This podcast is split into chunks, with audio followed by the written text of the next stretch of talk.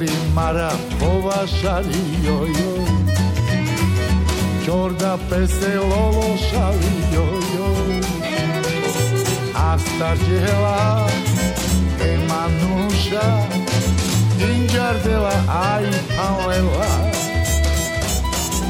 Asta djela e manuša Inđar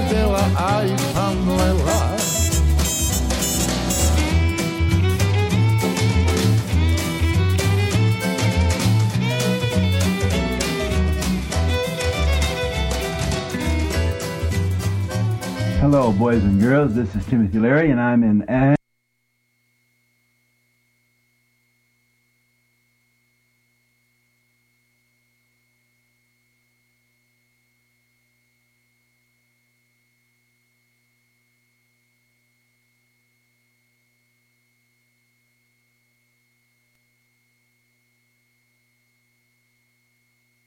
Hello, boys and girls. This is Timothy Leary, and I'm in Ann Arbor, Michigan. Well, Okay. the only hope here is WCBN FM. If you're ever stuck in Ann Arbor, stick around with WCBN FM, Ann Arbor. That's beautiful. Right on.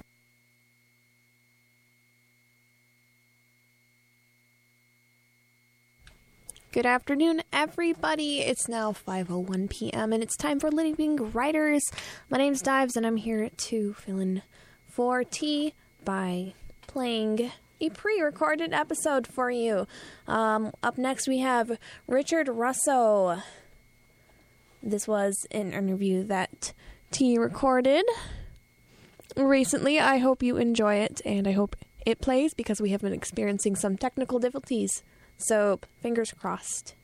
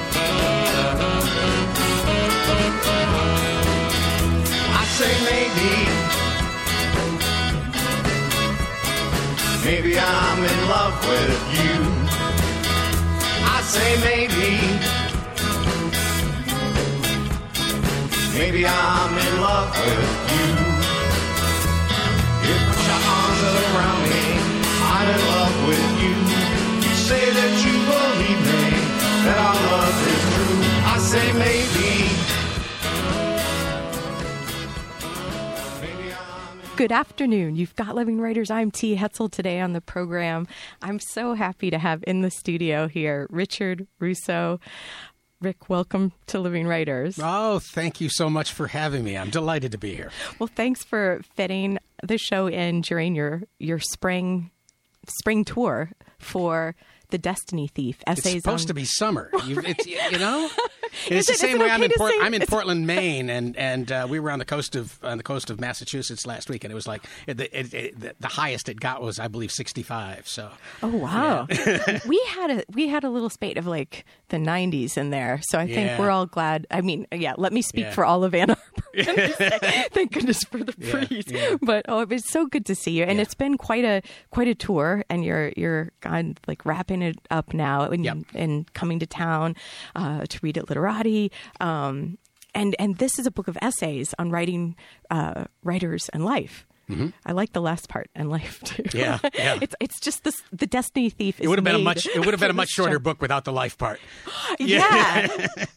I can attest to that. Um, and before we get to the conversation, I'll read the short bio in the back and we'll, we'll, we'll go from there. Richard Russo is the author of eight novels, most recently, Everybody's Fool and That Old Cape Magic, two collections of stories, and the memoir Elsewhere. In 2002, he received the Pulitzer Prize for Empire Falls, which, like Nobody's Fool, was adapted to film in a multiple award winning HBO miniseries. In 2016, he was given the Indie Champion Award by the American Booksellers Association, and in 2017, he received France's Grand Prix de Littérature Américaine. He lives in Portland, Maine, with Barbara, wife. who we get to meet in The Destiny Thief. Um, so, Rick, thanks so much for being being here today. I'm really thrilled to see you. Okay, I'll stop saying that. Um, so the this so you have a memoir in your um, prolific publications, um, but but a book of essays. This is this is different. Right. So, um, how so? Like, why why did this seem like the time you just had them all lying around? you spoke at Colby you College. You're like, you know, essay. you uh, you laugh, T, but it's it's it, that's pretty close to true, actually. Over the last probably some of these essays go back 15 years. One at least goes back 20 years, and part of the reason that they've come out now is just that one day a few years ago I kind of looked at these things sitting on my desk and they looked like they were about the size of a book or would be if I if I if I stuck them together. And the reason that they were lying around to begin with is that um, over that period of time, uh, a decade or a little more, people have sometimes asked me to come someplace for like an arts and lecture series, and they don't really want me to read from my most recent novel. Uh, but they do want me to talk, which meant that I had to do something. and and so I would I would write something. I would write an essay on humor, or I would write an essay on destiny, or I would I would uh, you know write an essay on Dickens, and and um, and I would I would take it out on the road with me, um, and um, and do that until I got sick of the sound of it, and then I'd and then I'd put it away and and write something else. And so, yeah, after a period of 15 years or so, I, I kind of looked at it. And, and what really made it a book, I suppose, is that when I did look at these, there did seem to be some sort of common thread in there. That there was, and it's, uh, you know, my last book of short stories is called is called Trajectory. And that's a book um, in which uh, there's there are four long short stories or novellas, and and um, the thread there was that these are people who have reached a certain age in their life where they're trying to make sense of things, and they're looking. In order to do that, um, they're looking backwards. You know, you get to be. In my case, it was around fifty, but people, you know, you you you get a little bit long in the tooth, and you begin to see the pattern um, in the carpet. Uh, and and and in order to to make sure uh, of the pattern that you're looking at, uh, you tend to start looking backward, trying to make trying to make sense of things, throwing out things that don't seem to matter, and and and and, and focusing on what does. And those four four short stories and trajectories were all about people doing exactly that.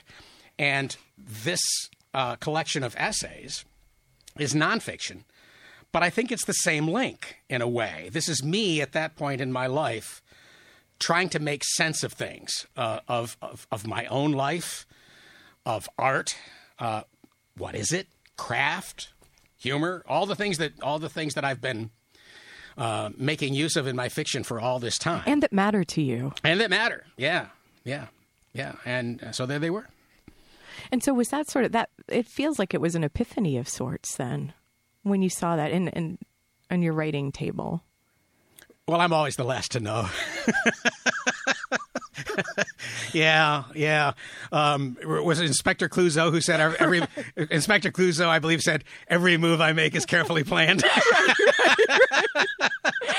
Yeah, yeah, which was I which, which was, as I recall, a lie. Right, because nothing he was doing was carefully planned. But he did want people to believe that, which I think is kind of interesting because, in a way, don't most artists want to do that?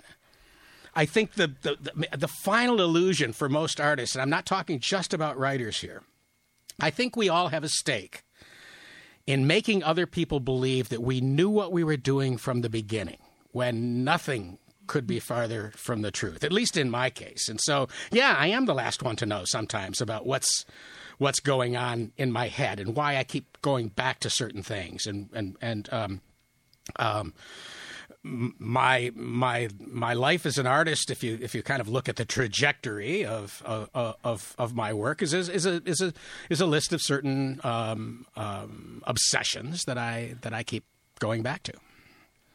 And it's not because, well, maybe I should ask you because you're here. You know, Yeah, I'm- It's a- I'm- I'm handy. well, it's and it's not because you've been rewarded for those obsessions. I mean, though you have been. I mean, Yeah, I Pulitzer have. Prize. Yeah, that's that's like you know have, that's yes. Yeah. Um, and and also having like finding um, carving out like a stable uh, a place to be and and where it would feed the work as well, Yeah. right?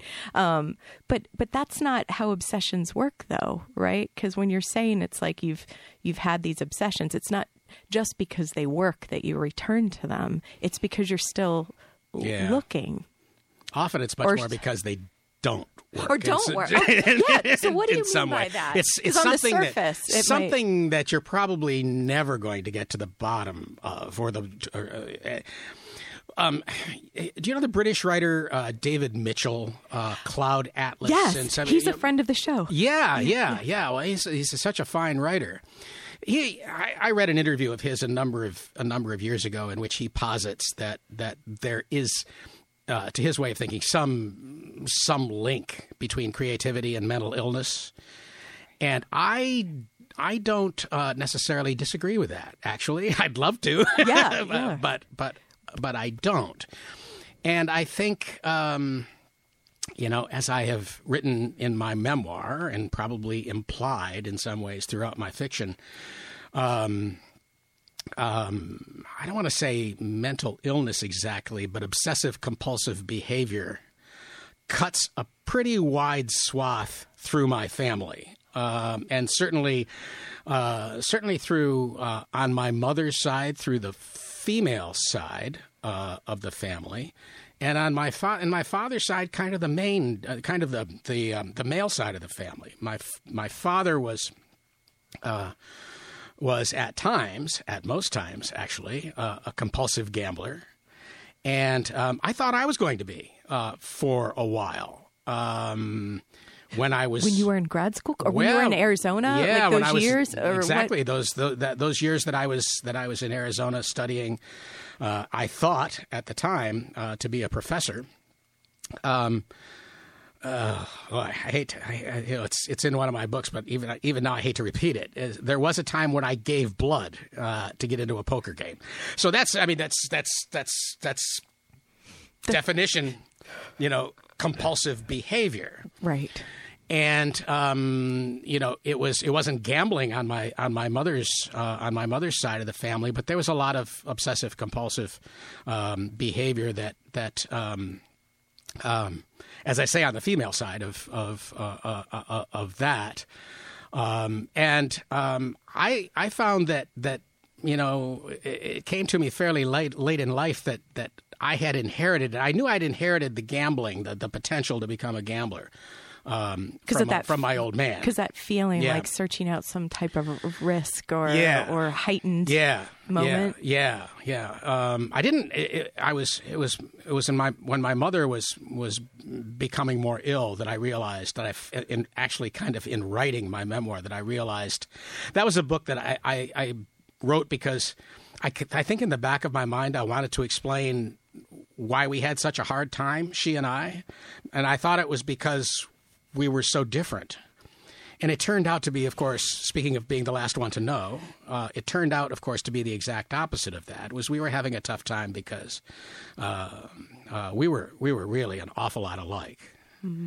Um, and so, yeah, and But and you I, I- discovered that before she she died Yes. as well. So you had some sort of uh, reckoning Yeah. together. yeah. And did she see it too? Did she know it, or had you all both always had this idea that you're well, so different? you know, with I think I think with my mom, when you say did she know, I think you'd I think you have first have to define the word know. Uh, what what exactly do you mean by that? Because I yes, I think she I think she knew um, from the time that she was a very young woman that there was something I don't want to say that there was something wrong with her because that makes it sound much more dire actually than it was. But she, but I think she recognized certain quirks in her behavior that were common in the family, but not necessarily common outside the family.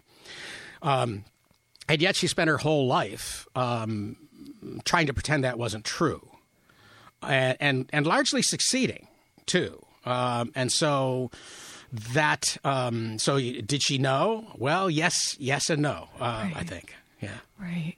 Well, well, and so, and it sounds like you're saying that there's a way that you were able to take maybe this compulsion and and channel it into the work of the writer, like a way, like to to connect the compulsion to the creativity, so that it's it's it's how you tick. Or Yeah.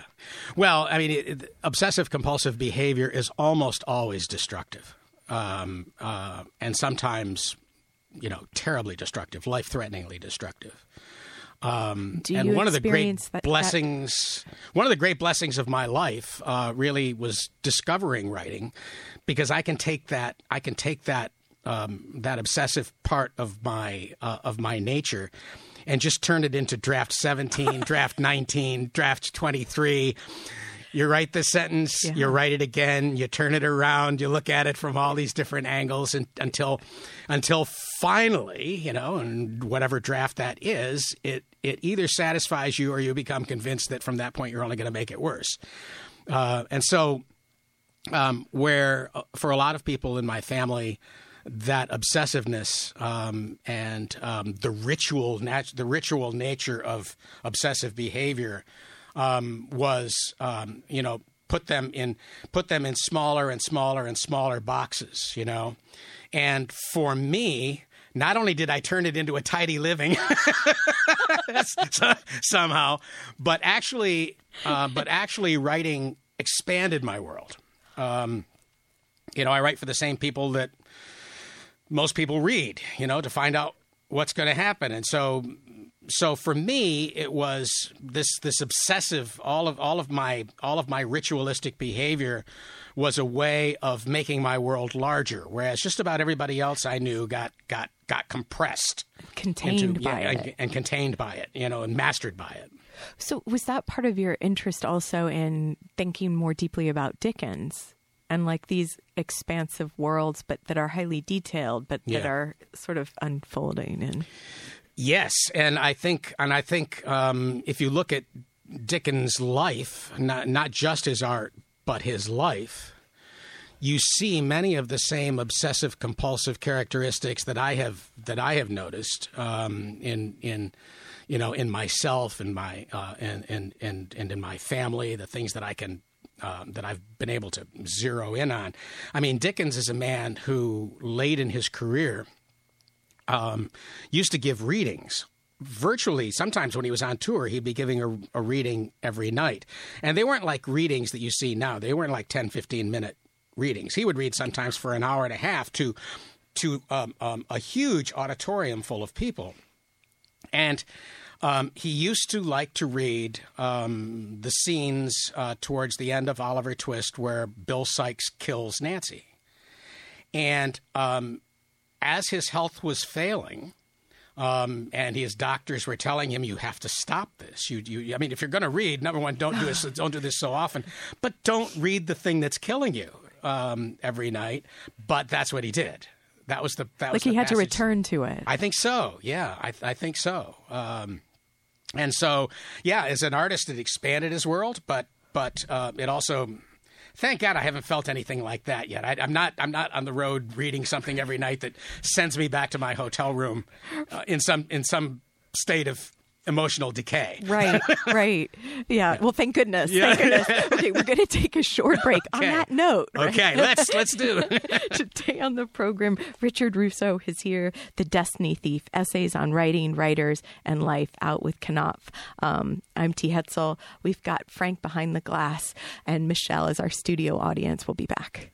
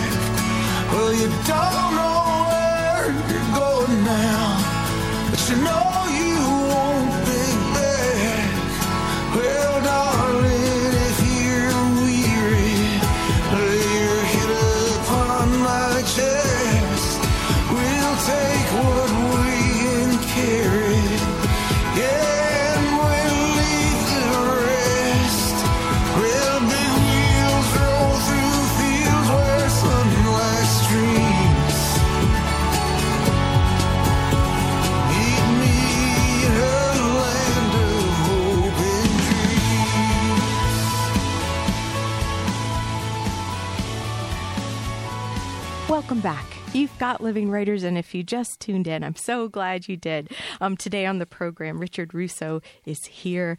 Um, Rick, thanks for choosing the songs for today's program. Oh, it's well, nothing I like more than curating music. Yeah. And that song, um, Land of Hope and Dreams, actually features prominently uh, in the last essay in this book, uh, The Destiny Thief, which is called The Boss in Bulgaria.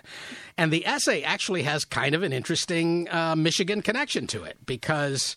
Um, a writer friend of mine who is well known in these parts, Elizabeth Kostova, Friend of the show. uh, yes, uh, another friend of the show, uh, um, um, and became a friend of mine a number of years ago, which was why she asked me to be part of a uh, a group of American writers and British writers who went uh, to Bulgaria uh, to to meet with and talk to a bunch of Bulgarian writers uh, who.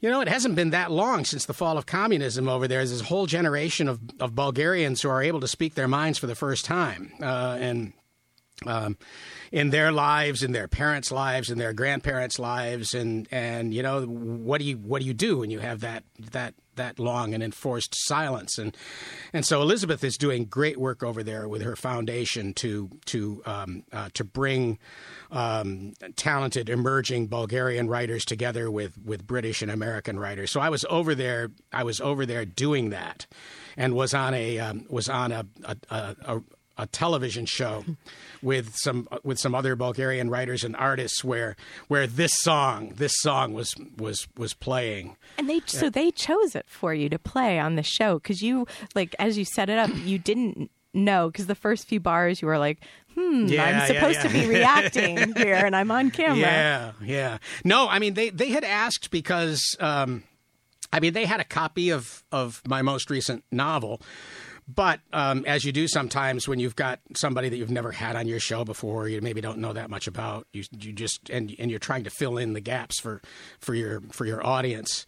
Uh, they wanted to know, so they had me fill out a form before I even came to Bulgaria, which just says, "What are, you know? Who are some of your favorite um, uh, other other writers, living and dead? You know, painters, singers."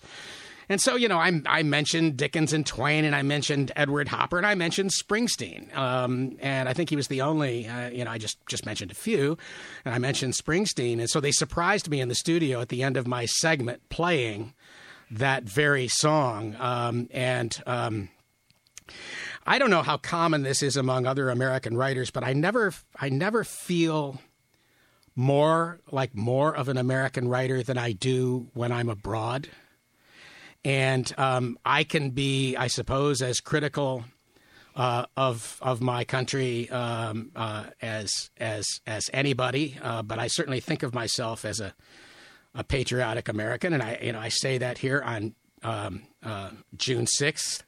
D Day. My dad was a D Day guy, um, and um, Survived. yes, uh, Utah Beach, um, and um, um, and and and I never feel more American really than when I'm in when I'm abroad, um, and and that was the case when suddenly they sprang. Here I was on the other side of the world in Sofia, Bulgaria, listening to Springsteen, and I, and I thought my head was going to explode. It was it was it was wonderful, but I thought I was going to break down crying, which which I really did not want to do.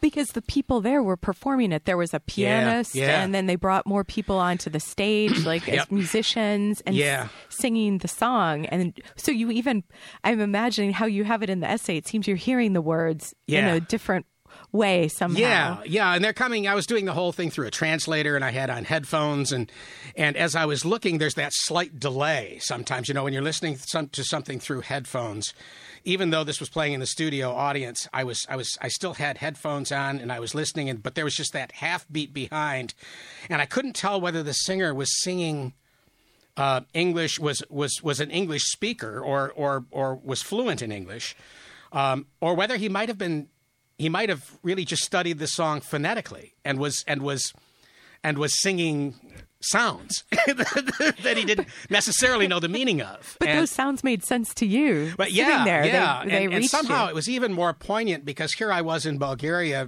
uh, meeting with these Bulgarian writers who had fairly limited knowledge, most of them of, of, of English, and although it was an awful lot better than my Bulgarian, I had no knowledge of, of Bulgarian.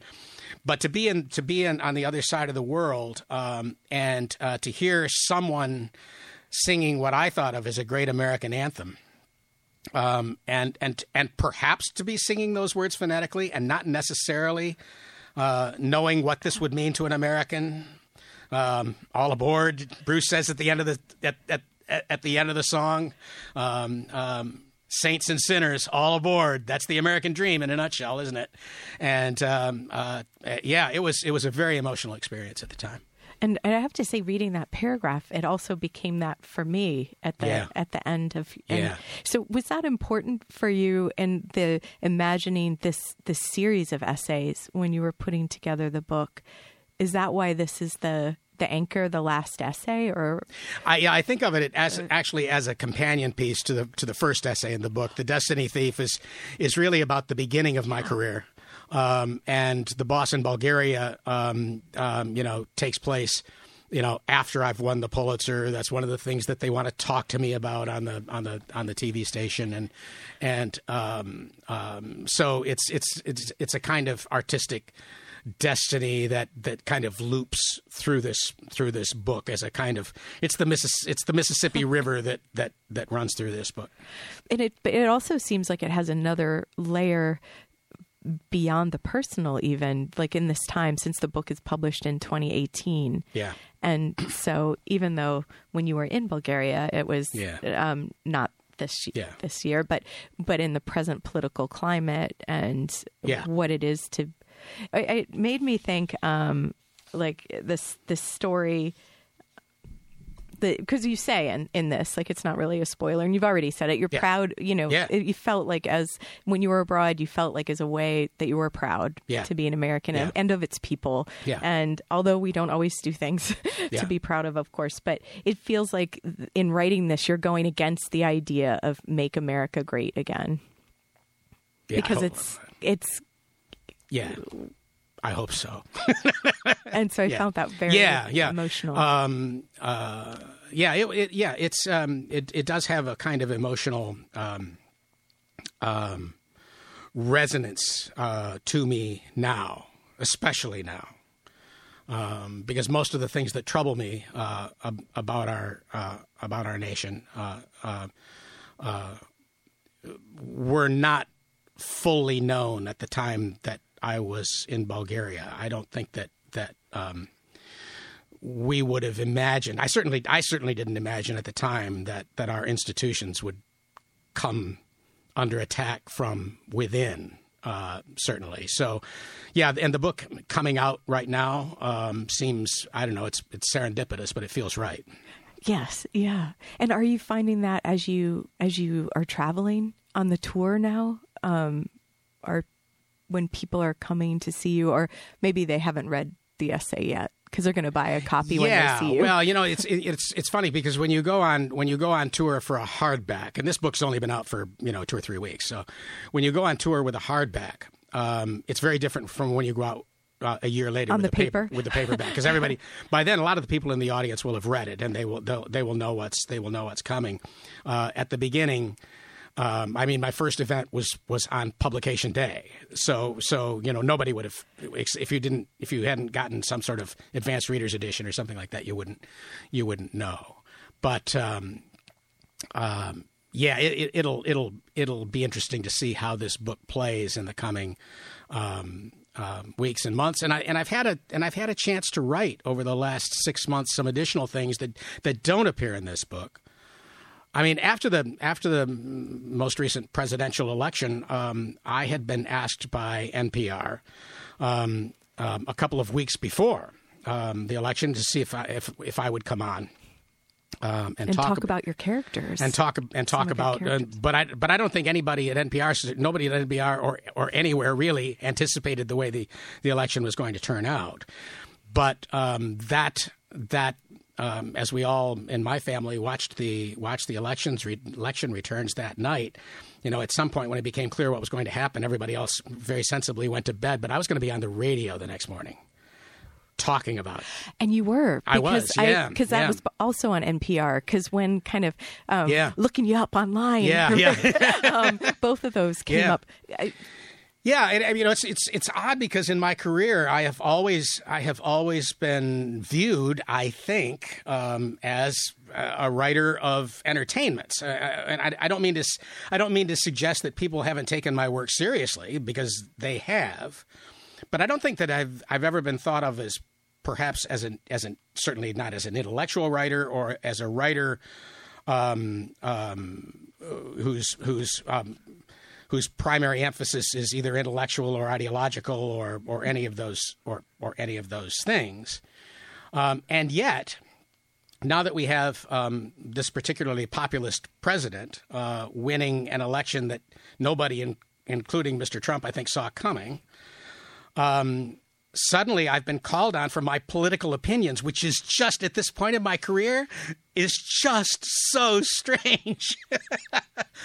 because I remember going to uh, after after Empire Falls won the Pulitzer, the very next day, um, my wife and I flew to Spain because my book was coming out um, uh, there, and of course nobody anticipated in any way that that, that that book was going to win that prize, and so so um, I did the I did the uh, I did the interviews. Um, and at some point that night, because the phone just kept ringing, at some night I had to unplug the phone. The next morning, my- my wife and I, on our way out the door, just plugged the phone in and ran.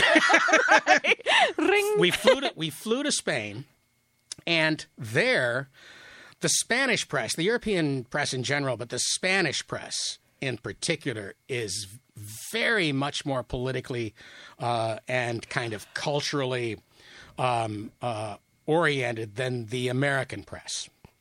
And they immediately swarmed me when I got there because they thought, looking at the title, that Empire Falls was about the fall of was about the fall of America, and um, that I was that I was some blatantly left wing um, um, writer who had won.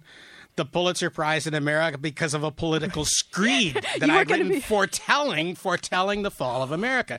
Well- And when, and when and when they learned that that's not what the book was about really at all, they lost interest in me in about two seconds flat. you were up on their shoulders, and then they were Yeah, scattering. Yeah, that- yeah, you could see them was like oil on water. Just everybody, everybody heading for the everybody heading for the exits. But what? I, I didn't even I didn't even think of the title on that. Let's take a short break and then let's come back and Okay. talk about this. Okay? Okay. Empire Falls and that that double meaning of that. Um, today on Living Writers, Richard Russo is here. Um, his his collection of essays, The Destiny Thief, essays on writing, writers, and life on the table with us. I'm T. Hetzel. We'll be back.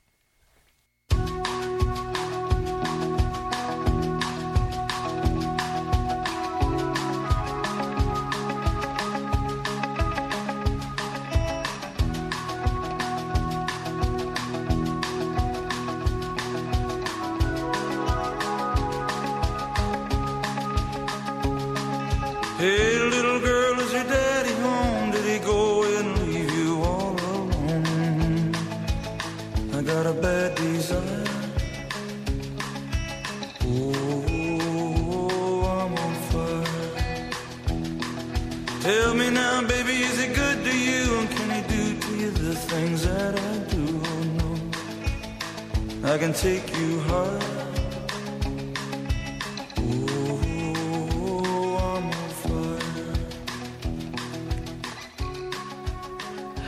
Welcome back. If you're just joining us today on the program, Richard Russo is here, um, and you've got Living Writers on WCBN FM Ann Arbor. I'm T. Hetzel, and really loving talking with you, Rick. so thanks again for coming down to the studio, Yeah. um, and for picking the songs Yeah. too, and hearing hearing Bruce. Um, so Empire Falls, would you? When you were writing this novel and Mm-hmm. then deciding how to title it, and did you have any idea there could be this double meaning? Because before the break, we were talking about how you were arriving in Spain Yeah. after being awarded the Pulitzer Prize. Um, Yeah. they thought maybe you were predicting the future, you know, and finger on the pulse, or or Yeah. maybe actually more of a swami even or so, Yeah, a fortune yeah. teller. yeah. Where I came up with that. Well, the, the title, um, my titles come in a, in a lot of different ways, but this is this is the only this is the only book that I've ever had with a with a title that was actually a typing mistake.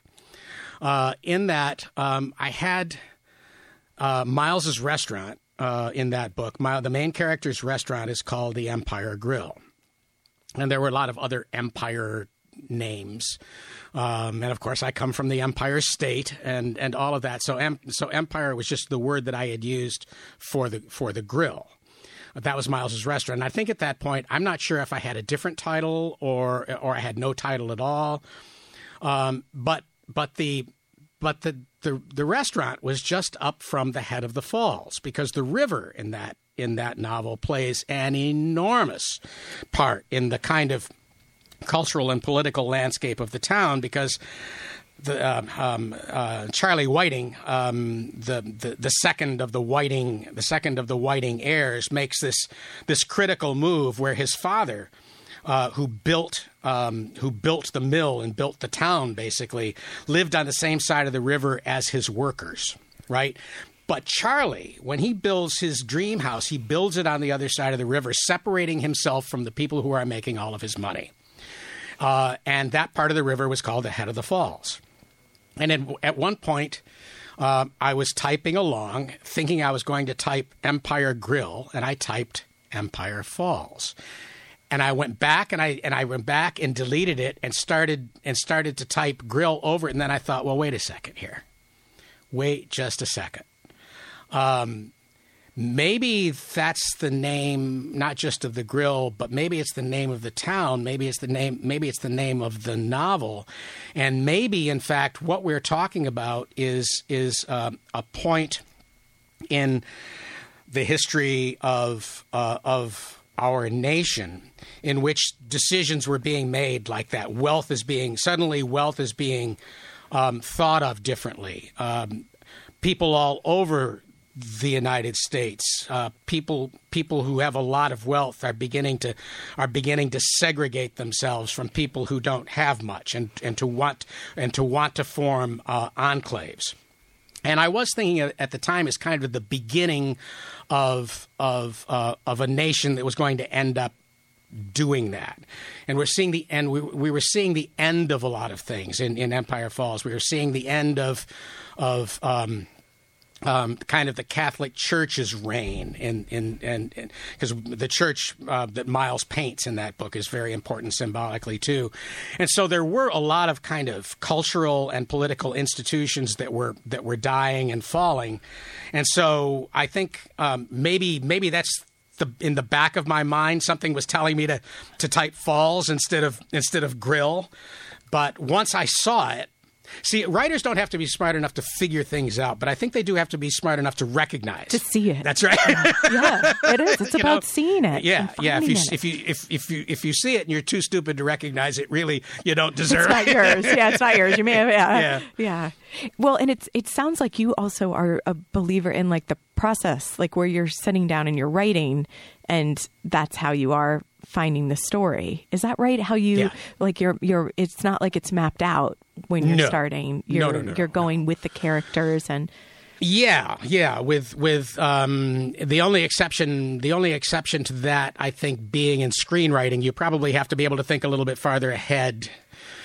Robert Benton and I once one of one of the movies that he and I did together was um, uh, was a detective story, um, called Twilight, and it had we wrote we worked on it for a long time. But screenplays are typically 90, 95 pages, hundred pages, something like that. And there's a lot of white space on those pages, and you really you really have to do. uh, You have to, it's a good idea that they all they all have kind of three acts, and you have to figure out what those acts are going to be and do.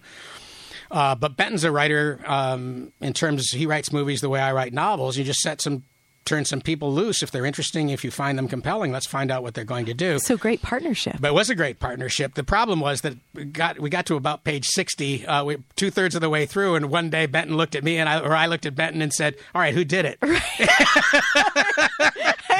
and and I There were and no I, and I think takers he, yet. He, he said to me, or I said to him, "Oh, I thought you knew." so, but normally, no. If you're not writing a mystery story, or if you're not writing a thriller, or or something like that, you you uh, you do you, in in that case you do well to plan, but I think in in the case of most of the novels, uh, most of the my work is is. Um, is discovering who these people are through letting them speak to me and, and watching them behave and, and that's where the story is going to be for me most of the time. And and the voices are also seemingly really genuine. Like it's Oh, thank you. That's um, yeah. I have to make those. Dialogue is, as I used to tell students when I was teaching, dialogue is is the most artificial of all of the. It's it's as you say, it's it's supposed to sound absolutely natural, but in point of fact, it's the most artificial of of all the fiction writing techniques. If you ever if you ever transcribe um, real human speech, you know, put a microphone in the in the middle of the table sometime at a dinner party and then just type up what people say. you know, it's nothing you'd want to read. no, well, Yeah. because so much is visual Yeah, cues yeah, or, or other sounds or something, right? it's other all- things that it's- feed it, and a lot of it is informational too. People telling people facts of things, and really in, in dialogue, just all about attitude, and that's that's what you're that's what you're after with uh, uh, with with good dialogue. Well, was the dialogue, was the voice of the character one of the first things you found? Because when I was reading up on you, Yeah. um, there was like this, like your first novel that that you wrote in Arizona. Like Yeah. you were, you had like about forty pages, which the the the writing your Yeah. writing teacher said that's the bright spot in this. Yeah, yeah. Yeah, the only bright spot in, in in a three hundred and some page book. No, I, I- there. Uh, I would just back up to to make a, a small um, uh, uh, point out a small difference. Um, voice, in, when we're talking about dialogue, is is how your characters sound to you. The kind of voice we're talking about now, finding an authorial voice, that's about how you sound to yourself. What's wh- when you sound most like when you sound most like yourself uh, is is what I think of as my authorial voice, and it's and it's it's kind of the voice that I have when I sit down to write, as opposed to the voice that I speak with, you know, when I first wake up in the morning or say hello to my children or or you know any of any of that real life stuff. It's it's kind of like who I become when I sit down to to tell a story. And and would you say that's even true in the essays? Um, I I would now, yeah, yeah. I had um, I had a close writer friend um, say to me, and uh, just recently, as a matter of fact, after this book came out, uh, and he had and he had finished reading these essays, um, and he said um, um, that he thought that the voice in these essays, where I was not telling quote, or I was not making up a story, I was not inventing an awful lot. And he he said one of the things that surprised him was that that my voice in these nonfiction pieces was almost identical to my to my voice when I'm writing a novel, which I considered. Um, I think he was just making an observation. Uh, he may have known that he was complimenting me, uh, but I took it. I took that as a um, as a as a as a real com- as a real compliment. And and why is that? Um, to you, Um, I I don't know. T. Maybe it's maybe it's that maybe it's that I've um, um, am, am coming to at this point in my life um, the kind of honesty that a writer looks for. Um, because a false voice, a voice that's not really yours, means that you're either putting on airs or or or not telling the truth.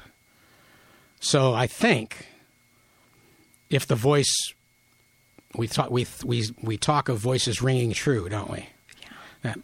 And and we take and I and I suspect that that may mean that in some way the voice is convince is the voice convinces you that, that that the person speaking to you is telling the truth. Yeah, and it is something that, as a reader, that it's instinctual in some way and accumulates Mm-hmm. Yeah. as a piece moves Yeah, forward. Yeah, and and, and when you And both when you read books. a when you read a book written in the first person, um, a, a, you know a a book like Moby Dick, Call Me Ishmael, or or Huck Finn, you don't know about me without you've read a book by Mr. Mark Twain called those those voices. The first and really the the principal job of the voice in the first chapter of a book is to convince you that the person that you're talking to is trustworthy, is telling you the truth. Because that's the only reason why you would stay with it. Right. Right. Right, I think And it's also the only reason not to write it in third person. Otherwise, I mean, third person I think is default. If you're writing in first person, you have to have a specific reason, I think, and it's that and it's that voice, it's that sense of voice. If you don't have that, just put it in third person. There's no other reason to be there.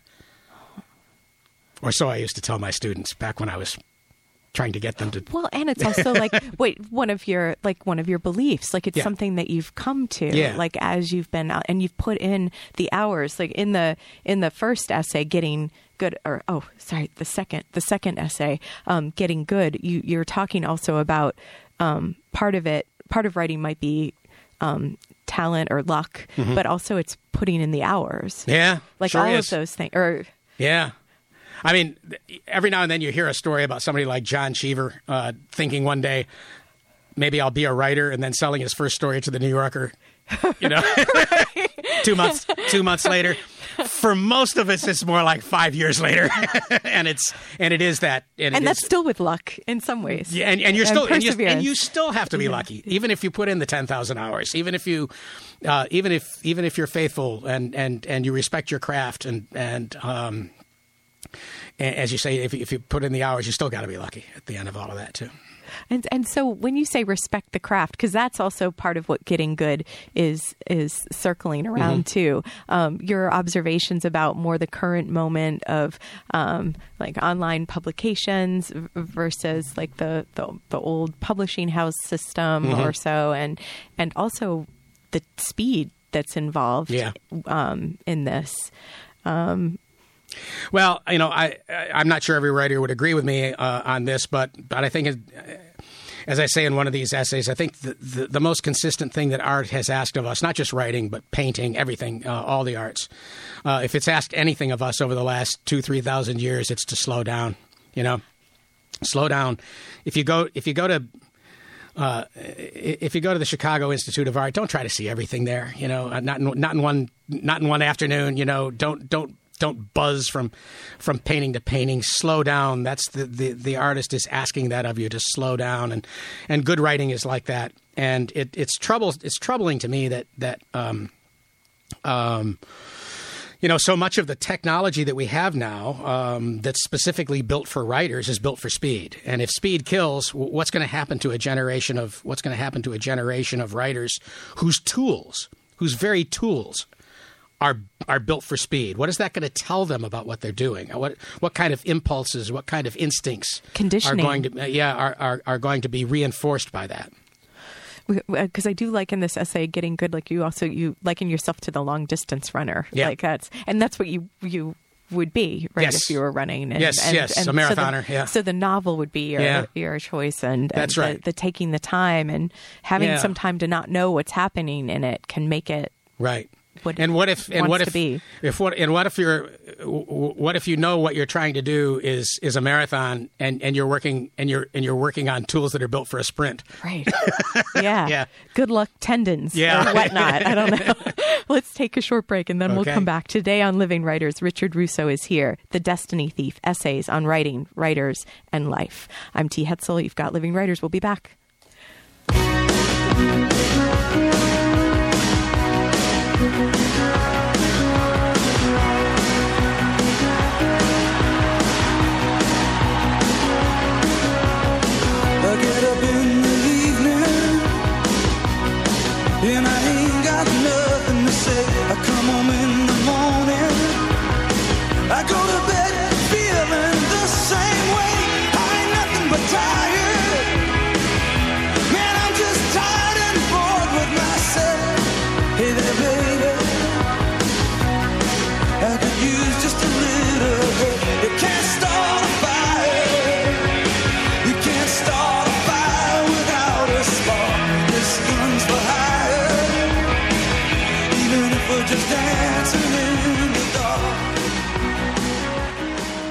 Welcome back. You've got Living Writers. I'm T. Hetzel today. Richard Russo is here in the studio.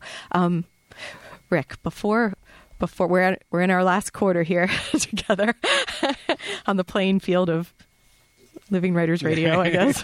um, would you would you read from um, the the Destiny Thief essays on writing, writers, and life? Um, I would be delighted. I've written a lot about destiny in my fiction, not because I understand it, but because I would like to. At the risk of sounding falsely modest, I have to say that I'm not aware of anyone teacher, family member, friend who predicted anything like the great good fortune that has befallen me in a writing career that I came to fairly late. Some years ago, I ran into an old girlfriend who said she'd been following my work with both pleasure and mystification. I'd always thought you were a nice enough guy, she told me, clearly, trying to puzzle through the whole thing and not hurt my feelings, but I never dreamed you had books in you. I know exactly how she felt. I can't explain it even now. Anyone who is interested in my early life can have a look at my memoir elsewhere, though for the purposes of this discussion, a thumbnail sketch will suffice. I lived the first 18 years of my life in Gloversville, a poor mill town in upstate New York. Raised Catholic, I was for many years an altar boy. My parents separated when I was a kid, so I was brought up by my nervous mother, who hated where we lived, and by my grandparents, who owned the house we lived in. If my mother was adamant about anything, it was that as an American, I could be whatever I wanted to be. That I was as good as anybody. I was always to remember this in case anyone had the temerity to suggest otherwise. My almost absent father had come to a whole different set of conclusions. He was part of the Normandy invasion and returned from the war with a personal philosophy that fit neatly onto his favorite coffee mug, which I still have. Here's to you, as good as you are, and here's to me, as bad as I am. But as good as you are, and as bad as I am, I'm as good as you are, as bad as I am. It was, now that I think about it, the joke version of my mother's mantra. And to complete the gag, the mug's handle was on the inside of the cylinder. Call it an object lesson. That being as good as anybody might not be of much use if you had to go through life with a basic design flaw. thanks for reading that, Rick. so, why did you choose that to read? Oh gosh, I don't know. I was flipping. I was flipping through the book. You asked me to read something, and my, my eye fell on it. But but I do no. It's it, it's it it um. It's it's it's at the heart. It's at the core of this of this book that you know most people, certainly a lot of writers, but I think most people who have been blessed with some sort of success in their life. And you ask them as they come towards the end of it well how did this all work out? How did this how did this happen? And the story that they often tell is that they made a series of choices uh, and that as a result of these choices and hard work and whatever else they you know they want to put into the mix whatever yeah how, however else however else they want to however else they want to pat themselves on the back um, that um, that's their that's their explanation. And my own sense of this, my own sense of of destiny, um, is that um, all right? I've had this one life now, uh, which I'm almost 69 years into, and my own sense is that if um, I had to start it out again on July 15th, 1949, um, again without any knowledge of how this life turned out, and and I got 99 more chances nothing like what has happened to me in this life would be ever likely to happen again. I think there might be some good outcomes. I know there would be some bad outcomes. But I feel it it's a little bit like that lovely Kate Atkinson novel from a from a few years ago called Life After Life, where the main character, um, you know, she, the main character um, um, in the first hundred pages of the book dies like 17 times oh, first geez. as a child and then is reborn and and and you know you go through this you go through this character's life during the course of World War II Um, and you go through these characters' life like 18 different versions of it, and, and they all turn out different, all hinging on certain, on certain, on certain choices, but also sometimes just dumb luck, and also certain times fate. This wasn't going to work out anyway, no matter what she did. Sometimes she does the right thing by choice or the wrong things by choice, and and sometimes it's just pure dumb luck. And that's that's my sense of of of of destiny, and why at this age, um, at at um, at age sixty nine, when I look back at my life, it just seems um, magical in a way, unaccountable. Um, somebody somebody handed it to me and said, "Here, do this again." I'd say, "Please, please, that's not possible." Because it's been so surprising.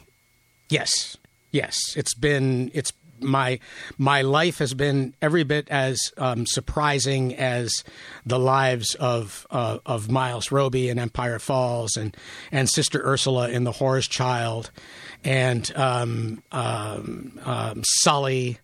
Uh, and Officer Raymer in my two Fool novels. Um, um, you know, there's a, there's a surprise around every corner. It's a little bit like being a cop, I think. The day that you think you've got it figured out, watch out, load your gun twice. So then you are, and so you're doing, like, you're the writer that was, like, that's why those characters can be in the world because you were the one to know this and to have that sensibility of surprise and what can happen for. I am open to surprise on on on any given day uh, when I when I sit down to write, and um, that willingness to encounter um, the unexpected, the unknown, the surprise. Um, played out in my life has played out in my life in a lot of different ways. Um, um, you're a teacher too, right? Yes. Um, and uh, all those years that I was teaching, um, I could almost figure any day that I went into class with a really good set of notes, having thought through exactly what was going to happen that day, confident of my abilities, confident that that I knew what the students what the students needed to know most. And that I would be able to give it to them. Yeah, them. how you were gonna deliver That's it. right. How I was going to deliver that. Yes, and and um, those were invariably the worst classes that I taught. Whereas the ones where I would were um, I knew I didn't have time to prepare. I knew I didn't have enough um, uh, information at my fingertips. I knew that there were other things that I hadn't had a chance to think through. And you would go in and and and one of your students because you didn't have it all planned out, would say something wonderful and the class would just take care of itself. And so students do that, your characters do that if you let them, if you don't have it, if you don't have it all regimented, if you don't give them directions that they're too frightened not to obey. Um, yeah, yeah, give these things a chance. So if you're open and if, well, okay, there's so many things to talk about here. But so how? But I've already told you so much more than I know. good for you, Rick. Good for you, Richard Russo. Quote of the day.